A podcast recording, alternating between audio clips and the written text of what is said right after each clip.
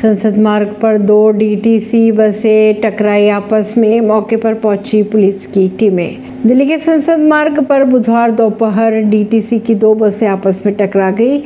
जिससे बसों का अगला हिस्सा क्षतिग्रस्त हो गया हादसे के समय बसों में कोई सवार था या नहीं फिलहाल अभी इसकी सूचना नहीं आ रही है सामने वही सूचना मिलने पर मौके पर पहुंची पुलिस परवीन सिंह नई दिल्ली से